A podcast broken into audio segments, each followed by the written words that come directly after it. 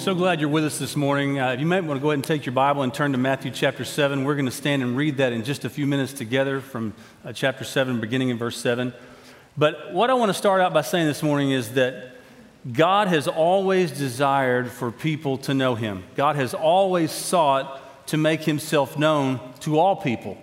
And uh, ultimately, God wants to have a personal relationship with every person where we have an accurate understanding of who He is. So God is always seeking to reveal Himself to us. As you know, in every personal relationship you're a part of, those best relationships are the ones where you have a personal knowledge of someone because you've actually known them personally. God wants that for each one of us. He wants us to know Him personally. We're going to talk about God's heart this morning in just a minute.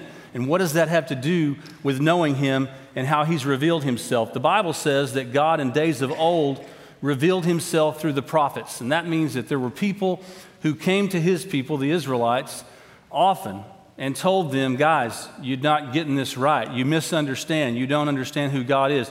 You don't understand what God is like. Let me straighten you out on this. And if you don't repent of this sin that you're involved in, God's going to discipline you. God's going to get your attention. It's the reason a lot of us don't like to read the Old Testament is we think that it's a different God or something. The God of the New Testament's God of love. The God of the Old Testament's a God of wrath. It's the same God, same God actually, when you read the Old Testament, what you see through the prophets is you see God's heart. You see that he did reveal his heart to people by his dealings through the prophets with people. But ultimately, the book of Hebrews says that God revealed himself completely, finally, through the person and work of Jesus Christ, flesh and blood. We need that. We need to be able to see what God looks like, to see how God reacts and, and interacts with people on the planet. And that's what Jesus Christ came to do, is reveal his Father. There's probably not a more important question that anybody ever asked themselves than this question What is God really like? And none of us experience God with our five senses. I mean, maybe you do. If you do, I don't need to hear about it later, okay? All right? So you may see him with your eyes or hear him with your ears, but I never have, okay? And I haven't been able to reach out and feel him with my hands. You don't experience God through your five senses. So what you tend to do, what all of us tend to do, if we're not careful, is rely on our own experiences to tell us what God's really like. That's both often inaccurate and dangerous. That's not primarily how God reveals himself. He primarily reveals himself to us through his written word. That's the primary revelation of God. That's why it's written down for us, so we don't have to sit under a tree somewhere and go, Is God speaking to me? Is God speaking to me? He's speaking through his word, dependable, written down, so we can understand it. And his motive is the same to make himself known.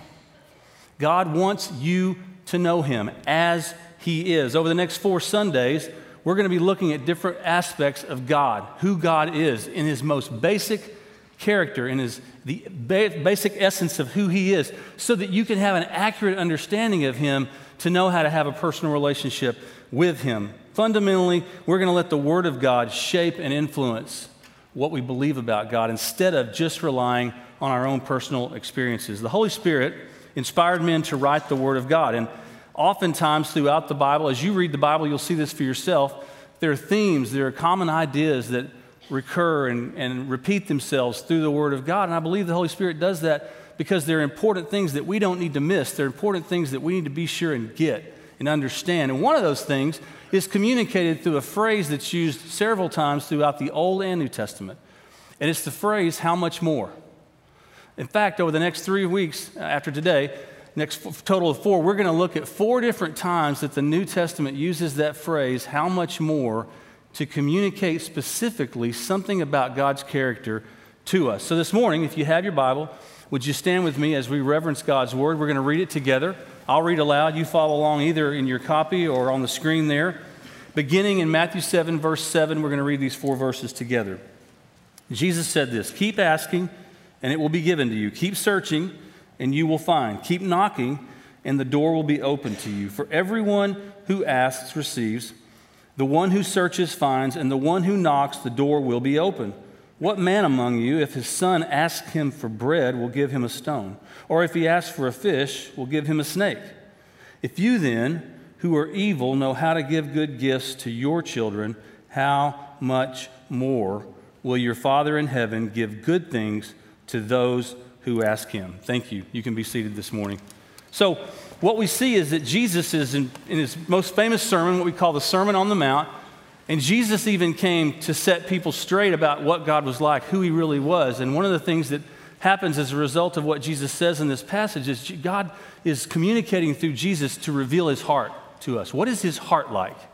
At the core of who God is, what is he essentially like? Jesus is revealing that to us in three things. First, God's revealed his heart to be, first of all, generous in his actions. God is essentially, fundamentally generous. Is that the way you think of God? The Bible says here, your Father will give you.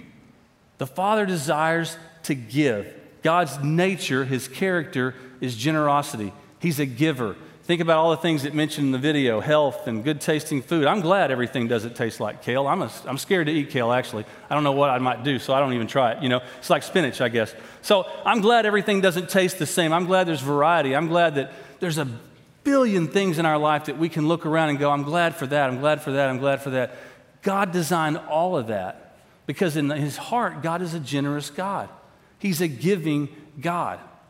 That's who he is, whether that's been your experience or not. God is the most generous being in the universe. The Bible says here that if you knock, it'll be opened. If you ask, you'll receive. If you seek, you'll find. God's not in heaven saying, Well, let's play a game.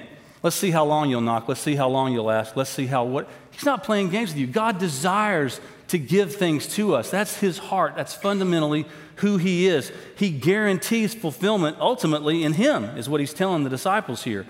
Jesus said in Luke 12, chapter 30, chapter 12, verse 32, he said, Don't be afraid, little flock, because your Father delights to give you the kingdom.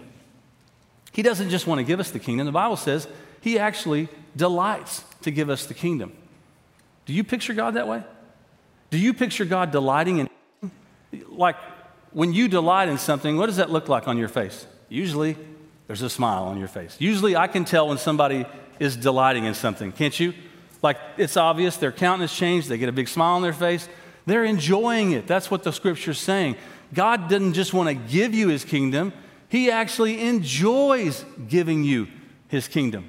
That's fundamentally who God is. He enjoys being generous to you. Is that the way you think of God? Is that the way you picture him? Because that's how the Bible reveals him. I early in my Christian experience, I had a friend who trusted Christ about the same time I did, but he was several years older than me, and we worked together. And so, one of the things we would do is we talked about God a lot. We talked about theology. We talked about we were reading our Bibles, and none of us, neither one of us really knew anything. We didn't have any instruction. We were just reading it and trying to figure it out. So, we had a lot of wrong ideas about who God was. His idea of God was this God follows me around every day, waiting for me to mess up so he can bop me on the head. I was like, Really? You think that? You're scared of God all the time? You're walking around in constant fear that God's going to Pop you on the head, you know? Yeah, because he found some verse somewhere that made him believe that, okay? So fundamentally, he believes that God is a sadist. He enjoys bopping people on the head. He enjoys bringing pain into people's life, and heartache into people's life. That's what he fundamentally believed. Now, I didn't know much about God, but I thought, I don't think that's right. I don't think that's way the Bible presents God. I, I wasn't sure. I had some of that in my theology too. Like God was always kind of waiting around every corner to catch me, you know? Because God knows everything, and certainly He knows when we mess up. He knows the good things and the bad things in our life. He knows every detail of our lives. Does, does that guy's theology, does that kind of line up with what you think about God? Remember, I said a second ago, the most important question anybody ever asks is, What is God really like? If you fundamentally believe that God's heart is to catch you doing wrong stuff so he can punish you, then you don't really know God. Because God's heart, Jesus is revealing God's heart, and he's saying fundamentally, God is a giving God. He's a generous God. This is what James 1 says. Now, if any of you lacks wisdom, he should ask God, who gives to all how? Generously, without criticizing, and it'll be given to him. When you ask God for wisdom, he doesn't go, Are you kidding? Are you asking me again? Did I not give you wisdom last time? I mean, how many times are you going to come to me and ask for wisdom? That might be what you would do if somebody came and asked you over and over and over again for something. That's not the way God responds. I think it's interesting the Bible even puts the nuance in there that He doesn't do it with criticism. Why? Because God loves to give good things to His people. He loves that. Do you think of him like that? That's his heart. James goes on to say in verse 16 and 17 Don't be deceived, my dearly loved brothers. Every generous act and every perfect gift is from above, coming down from the Father of lights. With him there is no variation or, cast, uh, or shadow cast by turning. Have you seen in your life the generosity of God manifested? In fact, let me ask it this way When's the last time you saw God's generosity manifest in your life? When did you see it physically in your life? When did you see it show up in some way in your life. And let me just talk to the men a second. Guys, we all want to be leaders of our family. We, we know that God's given us that responsibility, and He has, to be the head of our house. You know, what does that mean? Well, one of the things that means is that we initiate, we go first. That's what a leader does. So let me encourage you to do something very practical today. I want you, first of all, men, to think about this. Think about the last time you saw God's generosity manifest in your life. You got that? Think about when that was. Here's what I want you to do with that. Today, when you sit down with your family for lunch, wherever that is, even if it's just you and your spouse, you and the kids, whoever, share that with your family. Hey, I want to follow what Brother Paul said today in his sermon. I want to talk to you guys about the last time I saw, because I just saw God do something really generous in my life this week. Let them share around the table. Let your wife share. Share that together. That's how you lead your family spiritually as you initiate the conversation. You get the ball rolling. So do that today, men, because we need to talk about, our kids need to see that we understand and believe that God is fundamentally generous. That I'm not the, I'm not the source of blessing in my life. I know who that is. It's my Heavenly Father. He's the one that gives. You know, you guys probably know that my son recently moved to Anchorage, Alaska back in January. And he and his wife moved up there so he could pastor the True North Church there in Anchorage. And they're having a great time. He called me a couple of weeks ago and he said, Dad, I got really bad news for you. He said, We love it up here. I said, That's okay. I'll find you wherever you are. Don't worry. I'll find you and I'll get there as quick as I need to, if I need to. So that's good news, actually, to me, and he knew it would be. But in the course of moving up there, as you can imagine, to move from Kentucky, where they were living, to Anchorage, Alaska, is a very expensive proposition. Their church gave them allowance for the move, but it didn't quite cover everything, and they were very generous, the church was. But they had to make two trips over the course of a few months. They went in January initially with their car, he came back, flew down, and drove a U-Haul back up a couple of weeks ago, now that the snow's melted, with all their stuff, you know. And um, so he said, Dad, it was very expensive. And he said, I'm not calling to ask for anything, first of all. Just know that up front, not asking for anything. Uh, but I got to tell you about God. He said it was very expensive, and we were way, we way misestimated what it was going to cost to do this the gas, the truck, all of it. And he said we were really short, several thousand dollars. But I'm not calling to ask you for money. I'm calling to tell you that two different people gave us money without even knowing what our need was, and it was exactly what we needed several thousand dollars. They didn't tell anybody. They told us. They didn't tell anybody else that's living on the planet what their needs were. They told God. And God, who is incredibly generous, used his people to meet that need in our son's life. I said, Philip, God's going to take care of you. He's a good God. I don't know how he's going to do it. He's not always going to be able to use me to do it unless he gives it to me and I'll bless you with it if he blesses me with it. But he doesn't need me. he's a good God. He's a generous God. So, when's the last time you saw the generosity of God in your life? Maybe it's something very physical, maybe it's something else, some other blessing in your life. You know why God's generous? Because that's who He is. That's who he is at the core of his being. Jesus is saying through this passage of scripture, that's who God is. That's what his heart is. So if you wonder what's going on in your life, sometimes never doubt the generosity of God because that's fundamentally who God has revealed himself to be. Secondly, this morning, not only has God revealed himself to be generous in his actions, but he's also revealed himself to be genuine in his motives. He says here, he will give good things to those who ask him. Now, you know, when you think about God and you think about good things, do you think of God as giving you good things, or do you think of Him as having some ulterior motive? Um, do you believe that God's motives in your life are genuine?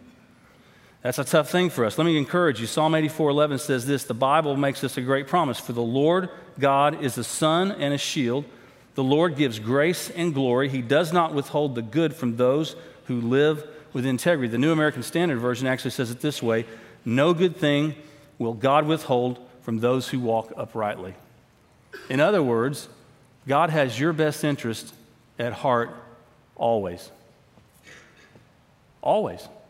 regardless of what's going on in your life, regardless of what your experience is, the Bible says that God will not withhold anything good from you if you walk uprightly. Do you believe that?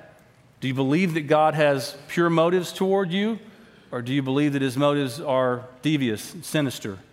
That somehow he's out to get you in some way?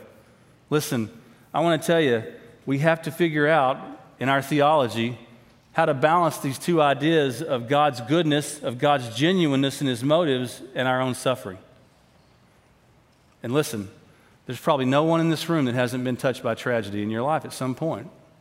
Right? All, I'm including myself in this. All of us go through things. We, we see loved ones taken out of our lives prematurely by death, or we see someone we love be diagnosed with a terminal disease and watch them suffer till the end of their life on earth. Or maybe we, we watch someone walk away from God who used to love God and become almost unrecognizable to us. And it hurts. It, the pain is real. The tragedy is real. It's devastating to us. And in the midst of that devastation, our experience tells us why is God letting this happen to me? If God's good and if God's generous and if God's genuine in his motives, then why didn't he keep this from happening to me? Have you ever been there? You probably will be at some point. Look, I'm here to tell you that my experience or your experience can't dictate to me what God's like. If God is a generous, giving God when things are good, He's a generous and giving God when things are bad. He's the same God. And I don't say that from a position of haughtiness. I don't say that from a position of I don't know what you've been through because I don't know what some of you have been through. I see tragedy a lot. I do ministry. I'm with people. We see tragedy a lot in people's lives. But what I see happen so many times in people's lives when they go through tragedy, they blame God.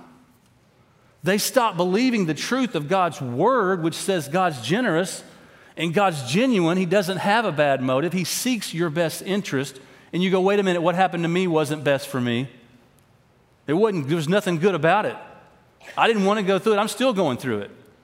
And I don't think anything is good about that. And so I turn my fist to God and I say, I don't need you in my life. And oftentimes what happens is when people go through devastating things, they just go, I don't, I don't need to be close to God. I can't trust him. You say he's generous. You say he's genuine. Look what happened to me. And we let our experiences inform who we believe God is instead of letting his word reveal who God is to us.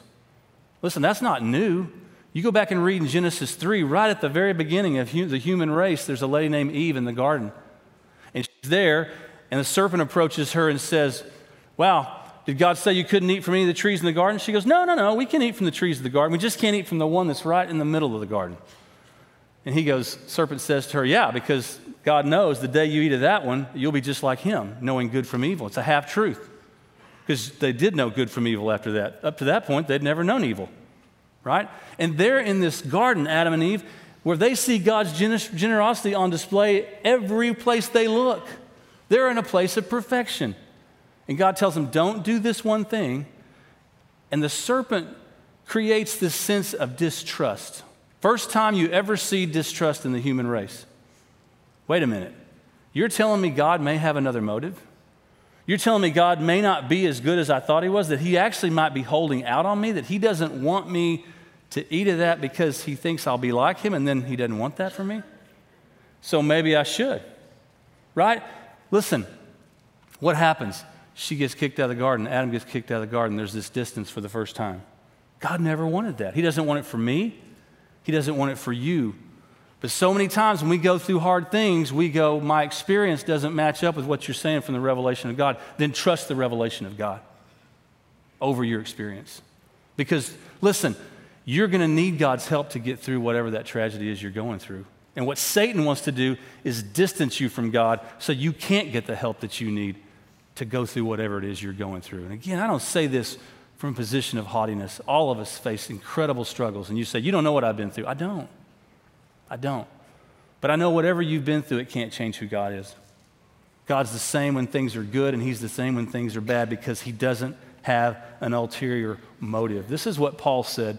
It's a verse to hold on to when you don't understand what's going on around you. He said in Romans 8 28, We know that all things work together for the good of those who love God, those who are called according to his purpose. And let me encourage you when you're going through something really hard and you don't know what else to pray, just pray the truth of that verse. Just pray this God, I don't know how you're going to do it, but I pray you would bring good out of this situation for someone somewhere. Because when you pray that, you're praying according to the Word of God. And, and you, you know, sometimes you can look back after it's been a period of time and see how God worked and how He brought good even out of a hard, hard thing. Sometimes it's hard to see that when you look back still. And I'm not minimizing the suffering, but I'm saying Satan wants to separate us from a close relationship with God, and oftentimes he uses pain and suffering in our life to do that. And he causes us to begin to believe things about God that are not true that God's mean, that God doesn't care, that God's distant, he's remote, he's somewhere else, he's distracted, whatever else. No, the Bible says he's generous and he's genuine. And I want you to understand that that's who the God you serve is. He's a how much more kind of God. But third, this morning, I want you to see this that Jesus reveals that the heart of God is actually greater in his affection. What are we talking about here? Well, he says then, if you then, being evil, know how to give good gifts, and we do, we're sinful, we're unrighteous, but we know how to give good gifts to our kids. We know how to do that. He's saying, if that's true, then, then here's the phrase I want you to, to land on. How much more then, how much more will God give to you good things when you ask Him? He's not evil, He's not sinful, He's not unrighteous. So, so many times when you think about this, I want you to think about the greatest thing maybe you've ever given your kids. Parents, think about that for a minute. What would you say is the greatest thing you've ever given your kids? Probably it would be affection, that you've loved them consistently, or maybe it's, maybe it's attention, which really attention is the way we communicate love to people by paying attention to them. I think that's probably one of the greatest things you can give your kids is attention, right? Well, the Bible says if those of us who are human and we're flawed, we know how to give good things to our kids, then he's saying, how much more does God? And God's not flawed. And when you think about kids and adults, children are so susceptible to child abuse because, and I hate that, but it's true because the adults have so much more power, knowledge, experience, and skill than a kid does when they're small. And so oftentimes parents take advantage of that. They manipulate, they do things they shouldn't do in their kids' lives. They take advantage of that difference in strength, that difference in knowledge, that difference in power, and they manipulate their kids. And what Jesus is saying is look, it shouldn't be that way. He's saying if, you're, if you love your kids, when they come to you and ask you for something good, like a piece of bread or a fish or something to eat, you don't trick them, you don't manipulate them, you don't take advantage of the distance that exists between you to do something bad to them, and you're sinful. and then he says, if that's true of you, then how much more, where God has so much more power, so much more knowledge, so much more skill, so much more experience than we do, he's so much farther above us, and he doesn't take advantage. He doesn't take advantage of us. He doesn't manipulate us. He doesn't have ulterior motives with us. He cares about us. How much more then will He love us? See, Jesus takes a love that most of us understand a parent to a child, a child to a parent. It's one of the most important loves there is in our lives as we grow up. He takes that and He says, That's really good, but let me tell you something. God loves you way more, way more than that. How much more does God love you? Do you think of God that way? Maybe you think of your own parents, and I don't know what your parents were like. But maybe you had a good relationship with your parents. I know there's many people that didn't, but let's say you had a great relationship with your parents. You have no trouble understanding and believing that your parents love you. How much more do you believe God loves you? Because God's greater in his affection for you than you can even imagine. We're going to talk more about that next week. But I want you to think about this. Oftentimes, when we think about discipline, we divorce it from the idea of love. But really, when you discipline your kids, it's one of the greatest ways to demonstrate your love for your kids, right? Because you, you may want to discipline other people's children sometimes, right? or you just want them to discipline your children sometimes. But you may look at a situation that's going on, you're in a restaurant, and you're thinking, come on, lady, just really spank them, do something, put them in timeout, do something with them, you know. They're running the show here, obviously. And those of us who've raised kids think we know how to do everything anyway. So, you know, we tend to have that attitude sometimes. So you may want to discipline somebody else's kids. The reality is, do you discipline your own kids? And when we do discipline our kids, it's not fun. I know kids, you don't believe that, right? Someday you'll be an adult. You might be a parent someday, and you'll understand, you know, when parents say, this is going to hurt me more than it's going to hurt you, you know, it's kind of true. I mean, it's kind of true, you know. The spanking, maybe not, but yeah, it's hard as a parent and you think, I don't want to stop and deal with this and have to impose a consequence, and then you're going to be unhappy. You're going to be a drag to be around for several days, and you're going to be locked in your room with no food. It's going to be terrible.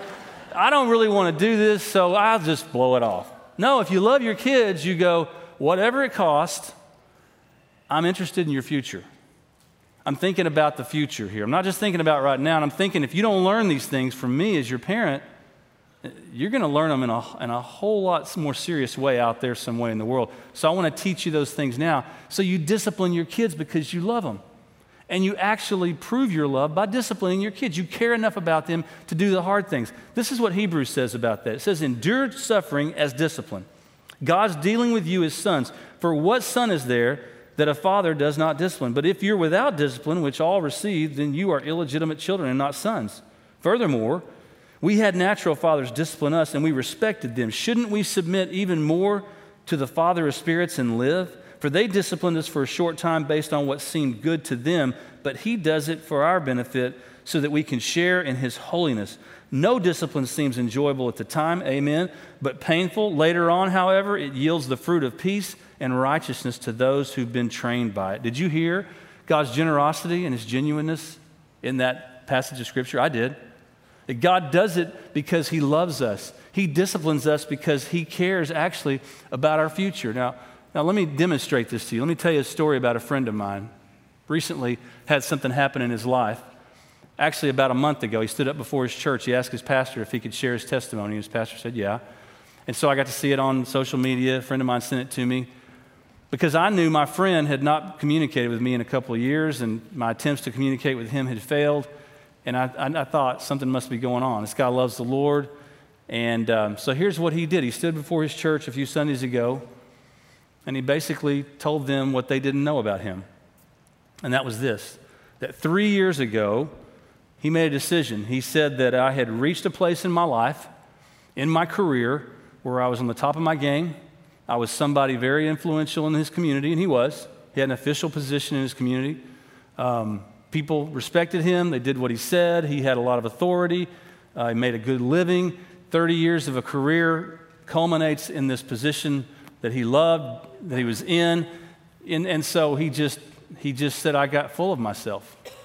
And I did something that I regret now, but he said, I took this. I used to read this every morning. He said, I took it and I just laid it aside. And I stopped reading God's word. And I quit praying. And I just kind of thought, I don't need God. Look at me. He said, I know how crazy that sounds, but that's what I was thinking. I've arrived. I'm on the top of my career. I'm making money. People respect me. They do what I say. I mean, I am, I have arrived. I'm there, full of himself. And so, over the course of three years, because he was drifting further and further away from God, he made some bad decisions, some, some sinful decisions, some illegal decisions did some things illegal that were illegal. So, about three months ago, he gets a call at his office from the state attorney general's office in the state of Texas and saying, You're under investigation. You are currently relieved of your duties. You're put on administrative leave. We'll let you know. Yeah. He goes home. His wife doesn't know anything about any of this stuff. She doesn't know the stuff that's been going on for three years that he's been doing. He's crushed. For three days, he said he didn't sleep. He couldn't talk about it. He was emotional, obviously. He was crushed. He was devastated. After three days, he got a call back. I think three or four days, he got a call back from his superior who said, uh, You need to come in, bring all your stuff with you. You're being indicted. And ultimately, he got fired from his job. And the next question was, Am I going to go to prison? So he's found guilty of these charges, and he had to wait. He had to wait until all these different things could fall in place or whatever. So for about two or three weeks, something like that, people from his church started coming to him, sharing scripture with him. They didn't know anything that was going on, they just knew that he'd been put on administrative leave. He didn't even tell them he'd been fired yet. So they came to him, they loved on him, they poured into his life, they, they read scripture to him. And in the course of that, he gave up, he surrendered he said, God, I'm coming back. I'm, I have disappointed you. I've sinned against you. I've disappointed my community. I've devastated my family. I don't even know if my wife's going to stay with me. I don't know what's going to happen. I don't know if I'm going to prison. I don't know if I'm going to be a free man. I don't know what's going to happen. My whole future is up for question right now. Well, at the end of this period of time, he got called back and ultimately didn't have to go to prison. He was rejoicing. But he had already decided if he had to go to prison, he was going to go to prison for God. He had already come back in his heart to a right relationship with the Lord. He had already repented of his sin. He had told everybody, he said, God, I'll tell Anybody who wants to know what happened to me, I'll tell them the truth. I won't sugarcoat it, I'll own it. I'll tell them it was me. I did it. I walked away from you. I chose sinful things. I chose illegal things, wrong things. It was on me. It's not on anybody else. I won't make any excuses for it. So if I have to go to prison for it, I'm going to do it for you. I'm going to serve you in prison. I'm going to do the best I can for you. I'm back with you. I want to walk with you and be close to you. So several days after that, he got a call from a guy. And now, so he's rejoicing he's not going to jail, but he's, he's going, How am I going to provide for my family? My career, my 30 year career, gone. Never be able to work in that industry again. God calls him, says, Hey, I know who you are. I've known you for a long time. I know you got away from the Lord and you did some things you shouldn't have done, but I love you and I want to give you a job. He's like, Oh, okay, yes, whatever it is, I'll do it. I'll take it. Yes, absolutely. So he's thrilled. Not as much money as he made before, but he's thrilled to have a job.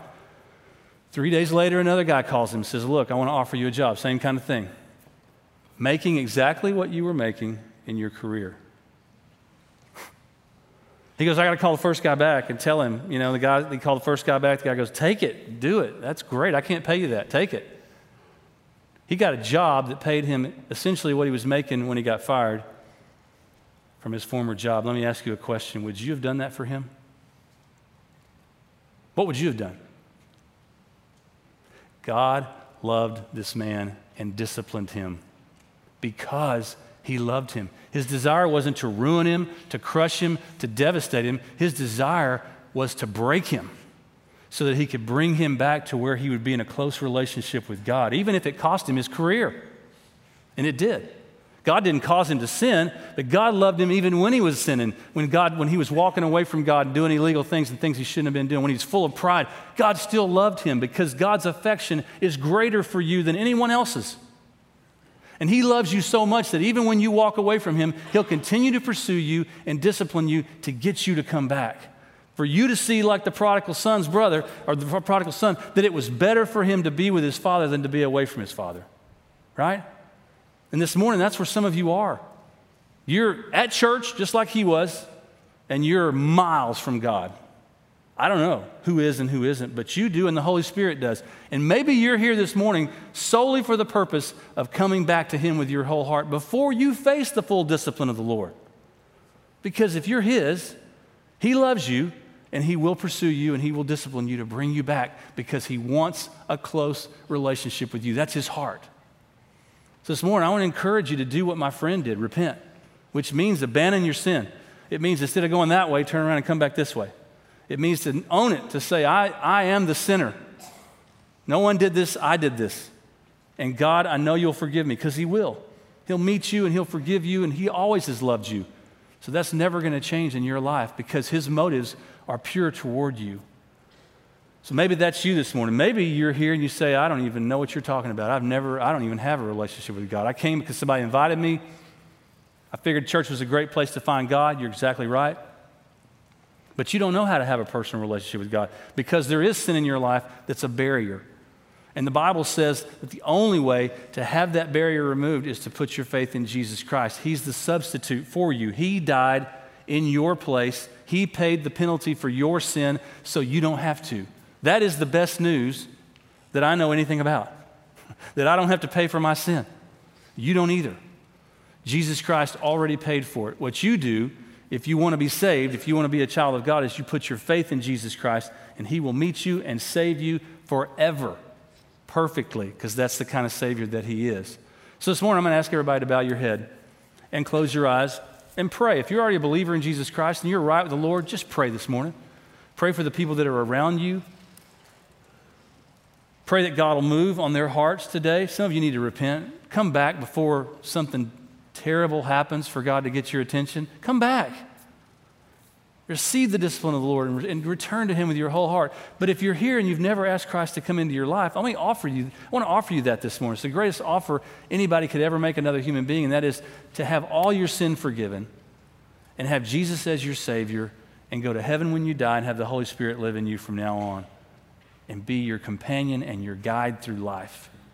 So, with no one looking but me, if that's you, if you say, I've never asked Christ to come into my life, but I want eternal life today, I want Jesus as my Savior, would you just raise your hand wherever you are? What are you going to call me to come down? No, I'm not going to make you come down. You can come down if you want to. You don't have to come down. You can do this right where you're sitting. Thank you. Anybody else? Just raise your hand. I want Christ in my life today. It's the greatest offer anybody could ever make you. You guys have your hands up. I'm going to pray.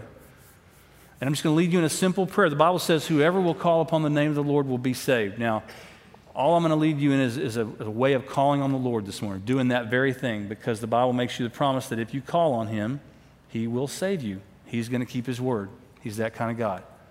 So, with nobody looking around, just pray this to God. He's here. He hears you. He knows what's in your heart. Just say something like this Dear God in heaven, I am sorry for my sin. I want to be right with you. And I'm thankful that Jesus is my way, that He is the Savior. And I put my trust in Him now to save me. And I turn away from sin. I don't want it. I want you. I want salvation. I want to be right with you from now on. So thank you for loving me. Thank you for sending your son to die for me. I pray these things in Christ's name. Amen.